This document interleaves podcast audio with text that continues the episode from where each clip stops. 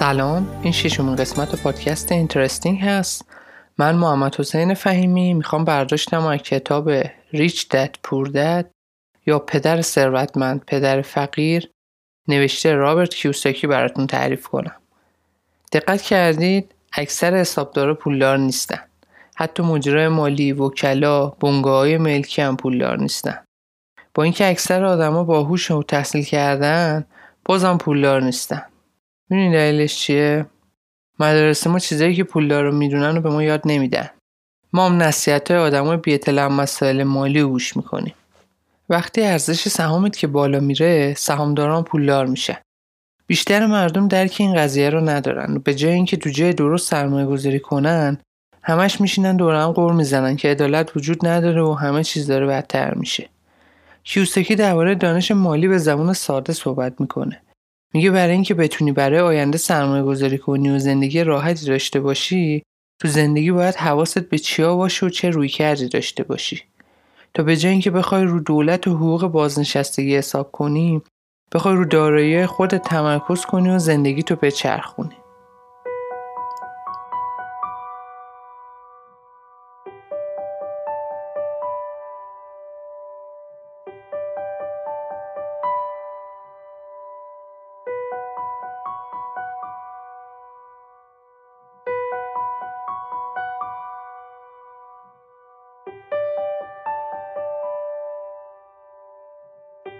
پدر رابرت تحصیل کرده و باهوش بود و تو رشته خودش دکترا گرفته بود که نقش پدر فقیر رو براش داشت. پدر رفیقش هم هشت کلاس بیشتر درس نخونده بود و نقش پدر ثروتمند رو براش بازی می‌کرد. هر دوی اونا هم سخت کار می‌کردن و برای زندگی زحمت میکشیدن.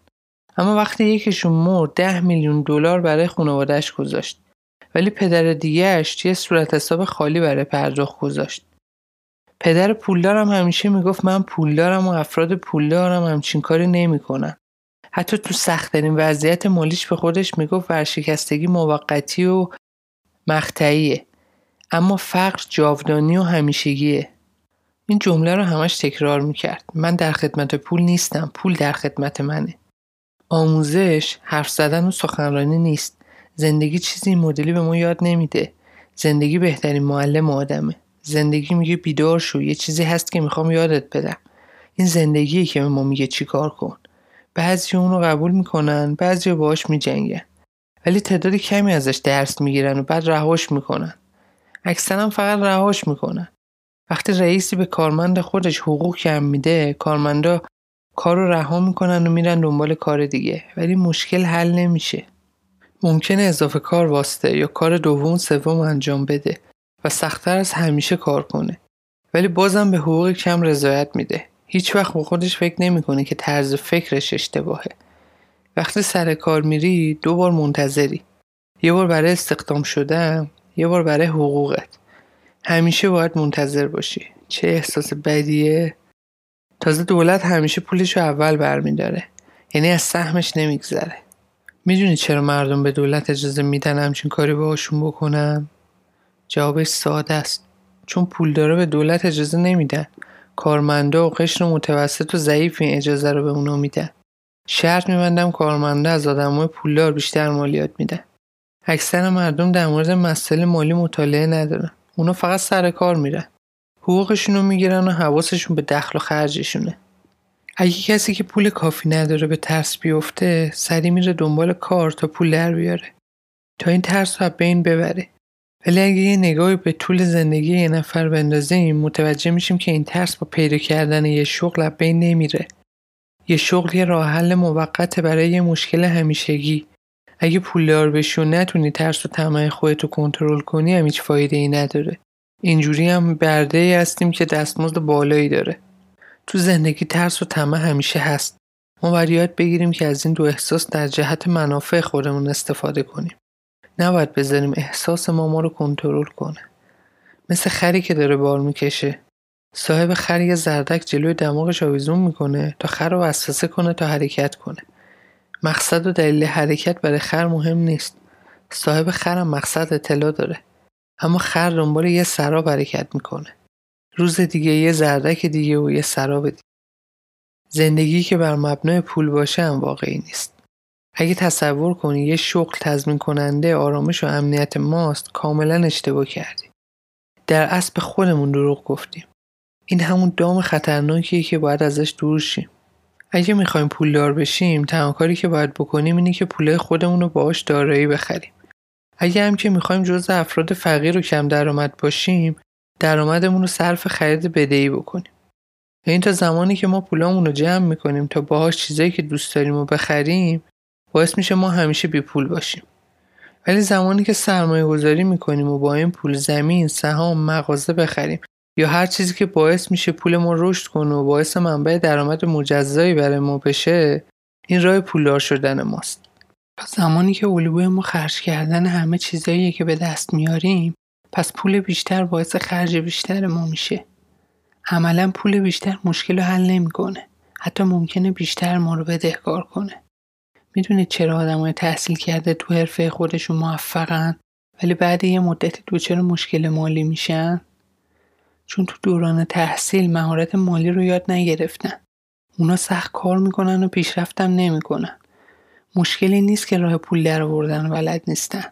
مشکل اینه که نمی‌دونن بعد از پول در آوردن اونو چجوری خرج کنن. استعداد مالی یعنی اینکه بدونی چجوری پول رو خرج کنی و کسی نتونه اونو از چنگ در بیاره.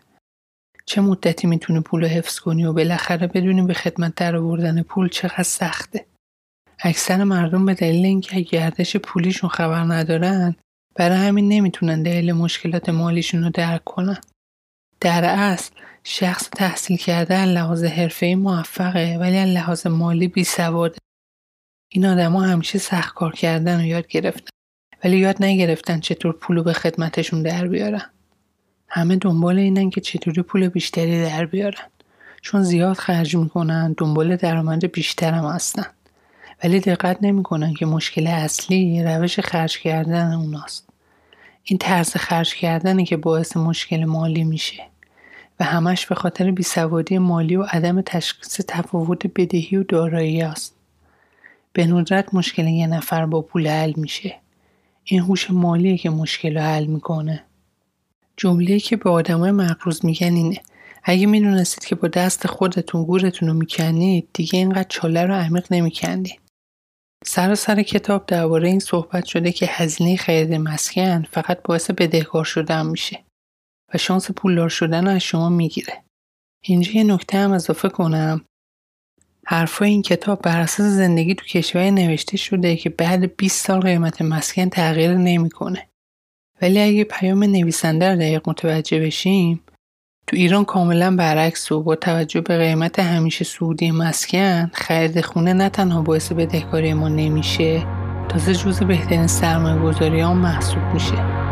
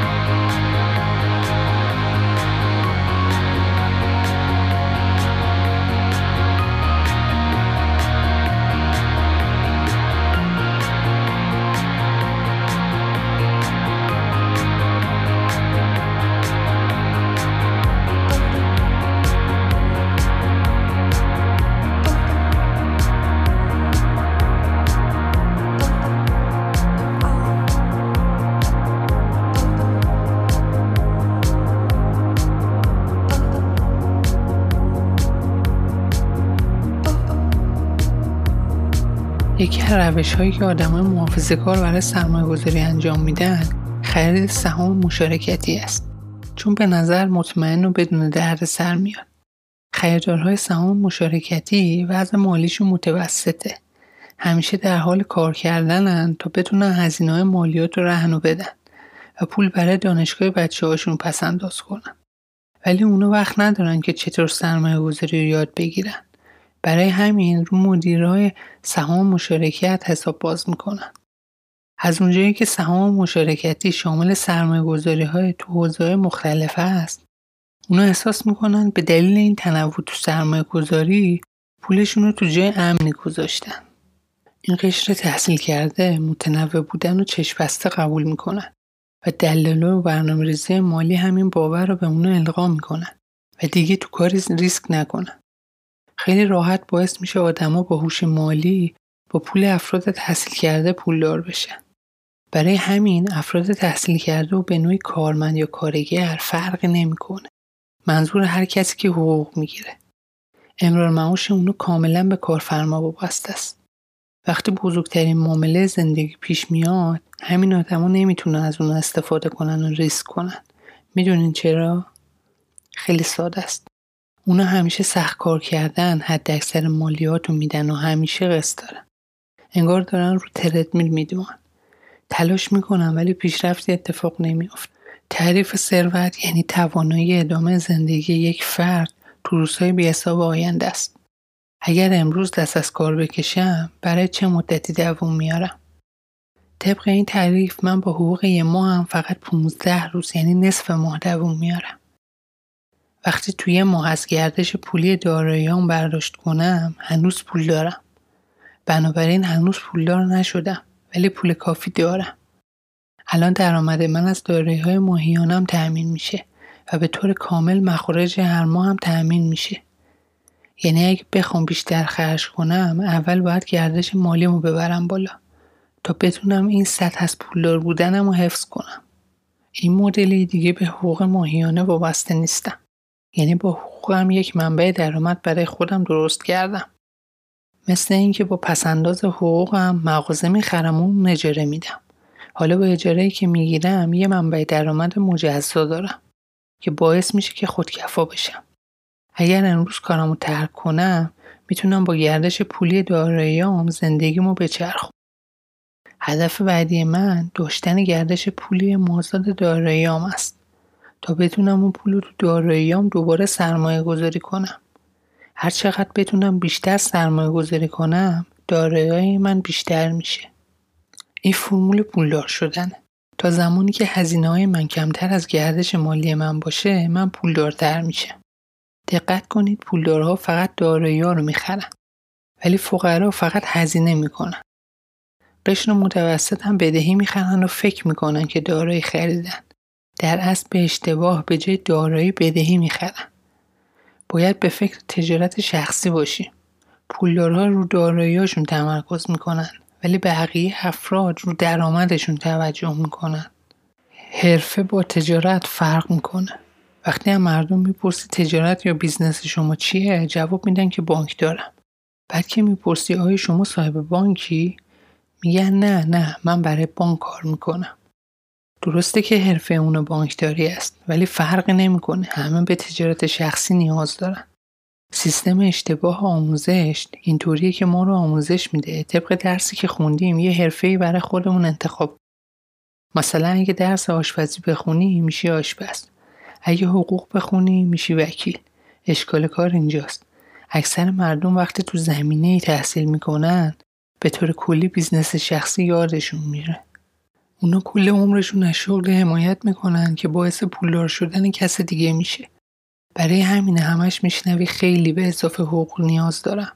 اگه ترفیع شغلی بگیرم عالی میشه. می‌خوام دوباره درس بخونم تا مهارت بیشتری پیدا کنم تا کار بهتری پیدا کنم. و یه کار دیگه پیدا کردم که حقوقش بیشتره.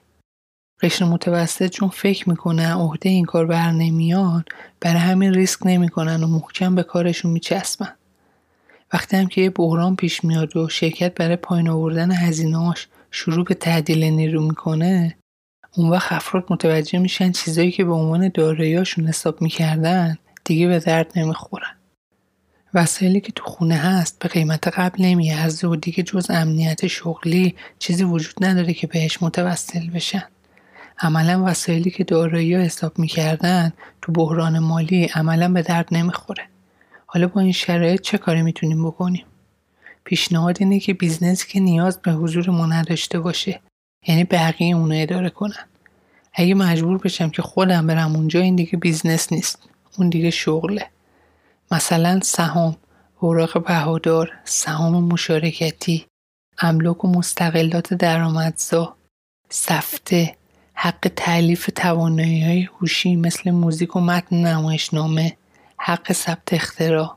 هر چیزی که ارزش داشته باشه و درآمدزا باشه و ارزش سرمایه رو زیاد کنه و بازاری آماده داشته باشه جز بیزنس می‌تونه محسوب بشه پدر تحصیل کرده منو تشویق می‌کرد تا یه شغل مطمئن پیدا کنم.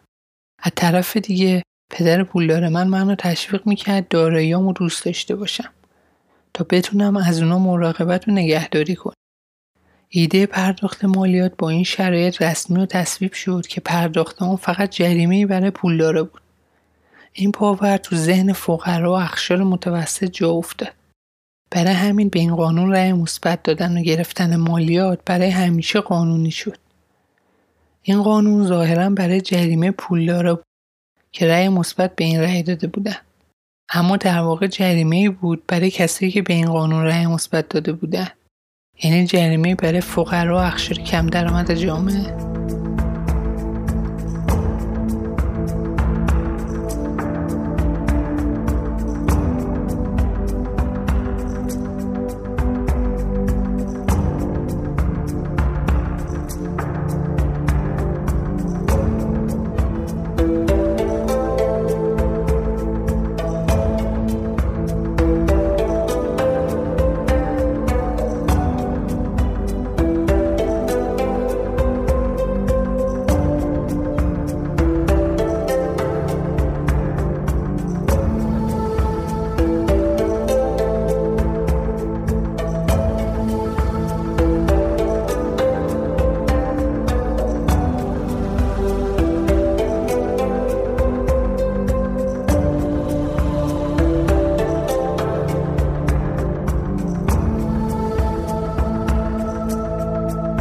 هوش مالی به چهار زمینه اصلی شکل می‌گیره. یک سواد مالی. اگر بخوایم یه قلمرو برای خودمون درست کنیم باید سواد مالی داشته باشیم. هرچی مسئولیت مالی بیشتری داشته باشیم باید محاسبه دقیق تری انجام بدیم و وگرنه ورشکست میشیم. سواد مالی توانایی خوندن و فهمیدن صورت حسابهای مالی است. توانایی که به ما اجازه میده تا قدرت و ضعف بیزنس رو تشخیص بدیم.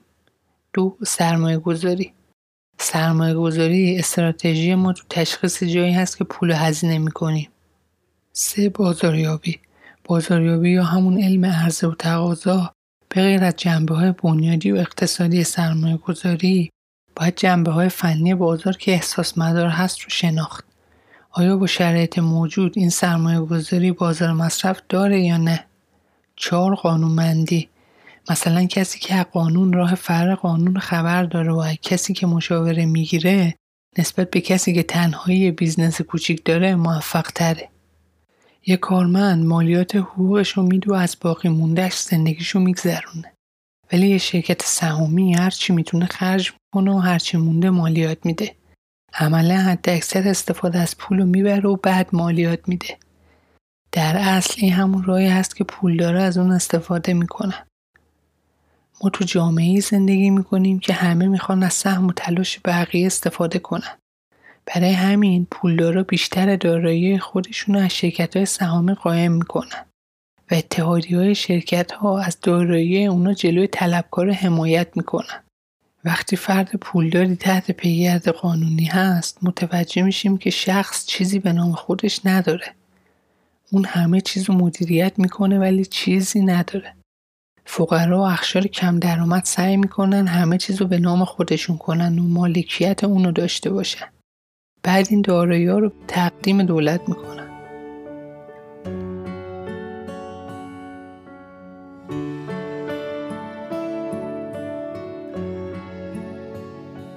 معلم به حمایت سنف خودشون نیاز دارن تا مهارت اونا در چارچوب تحصیل معنی و مفهوم پیدا کنه و خارج از این هیچ معنی و مفهومی نداره پس شیوه حساب شده و معقول اینه که در زمینه باید حرفه‌ای شد و تخصص پیدا کرد.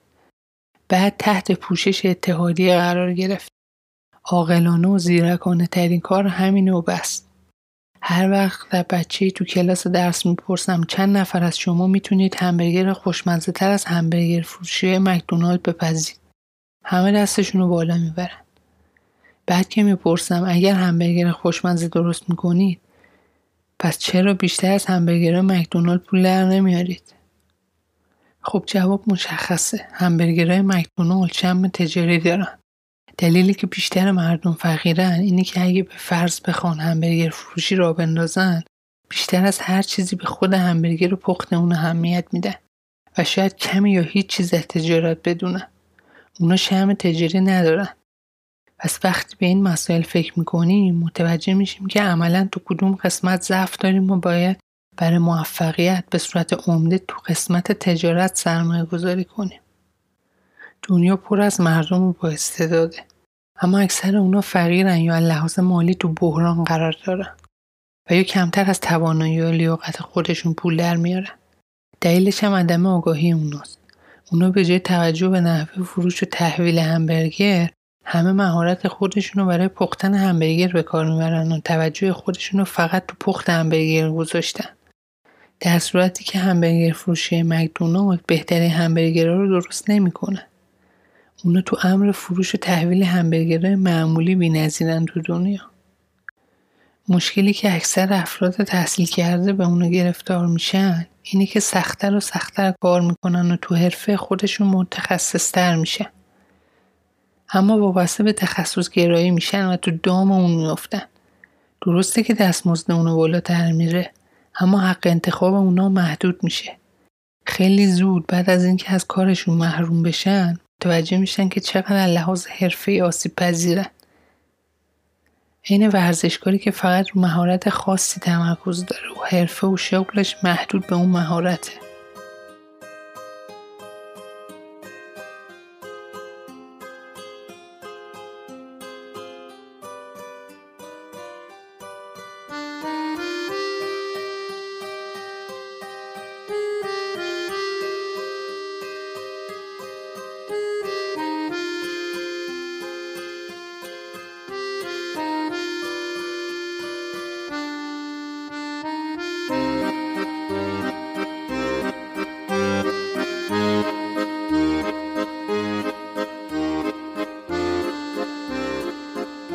مهمترین عامل موفقیت مالی غلبه به ترس.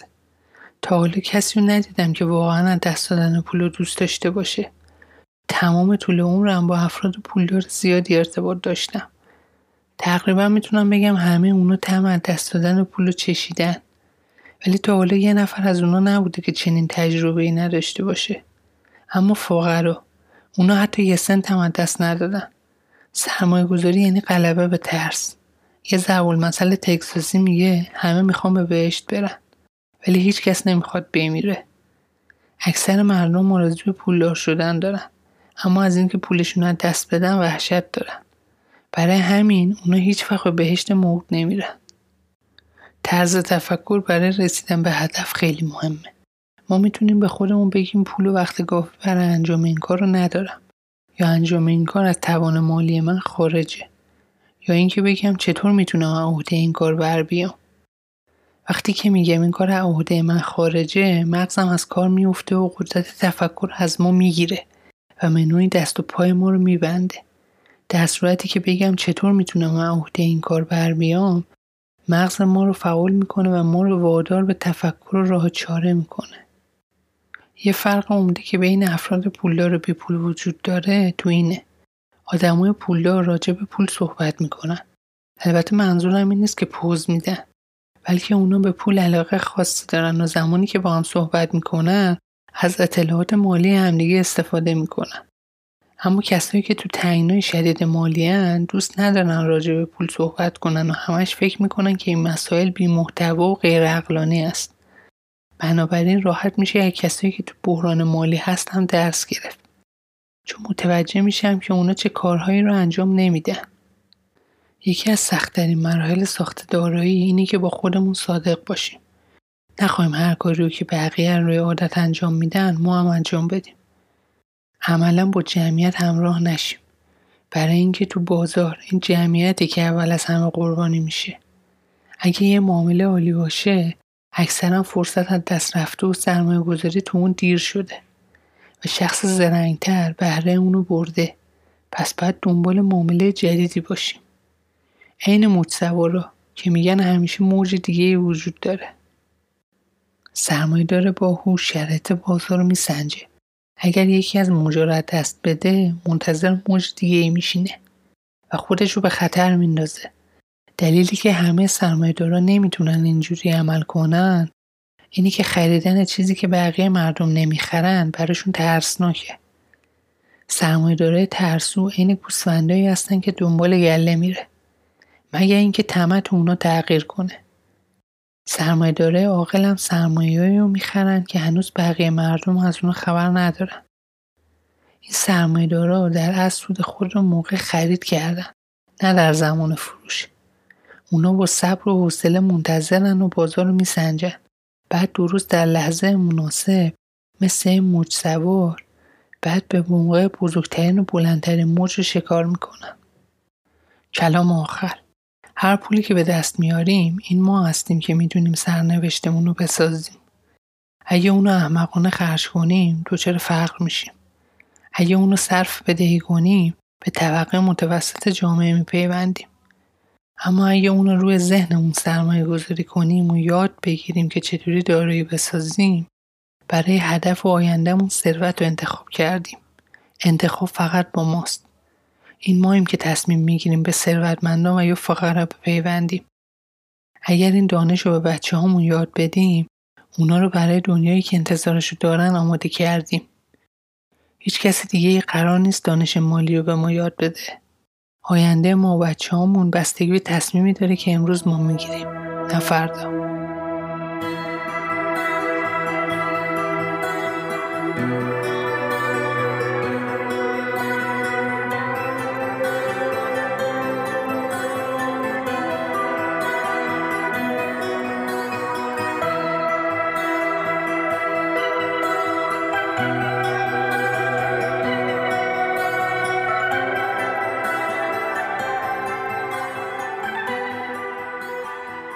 روایتی که شنیدید قسمت ششم پادکست Interesting هست.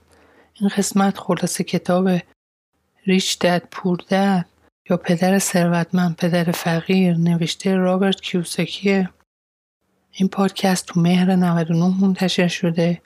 روایت متن تدوین من محمد حسین فهیمی انجام دادم. ممنون میشم نظراتتون رو ایمیل کنید یا اگه کتاب خوب خوندید و فکر می‌کنید به درد بقیه هم می‌خوره اونو به من اطلاع بدید و من حتما بررسی می‌کنم. از اینکه گوش کردید و پادکست رو به دیگران معرفی می‌کنید ممنونم.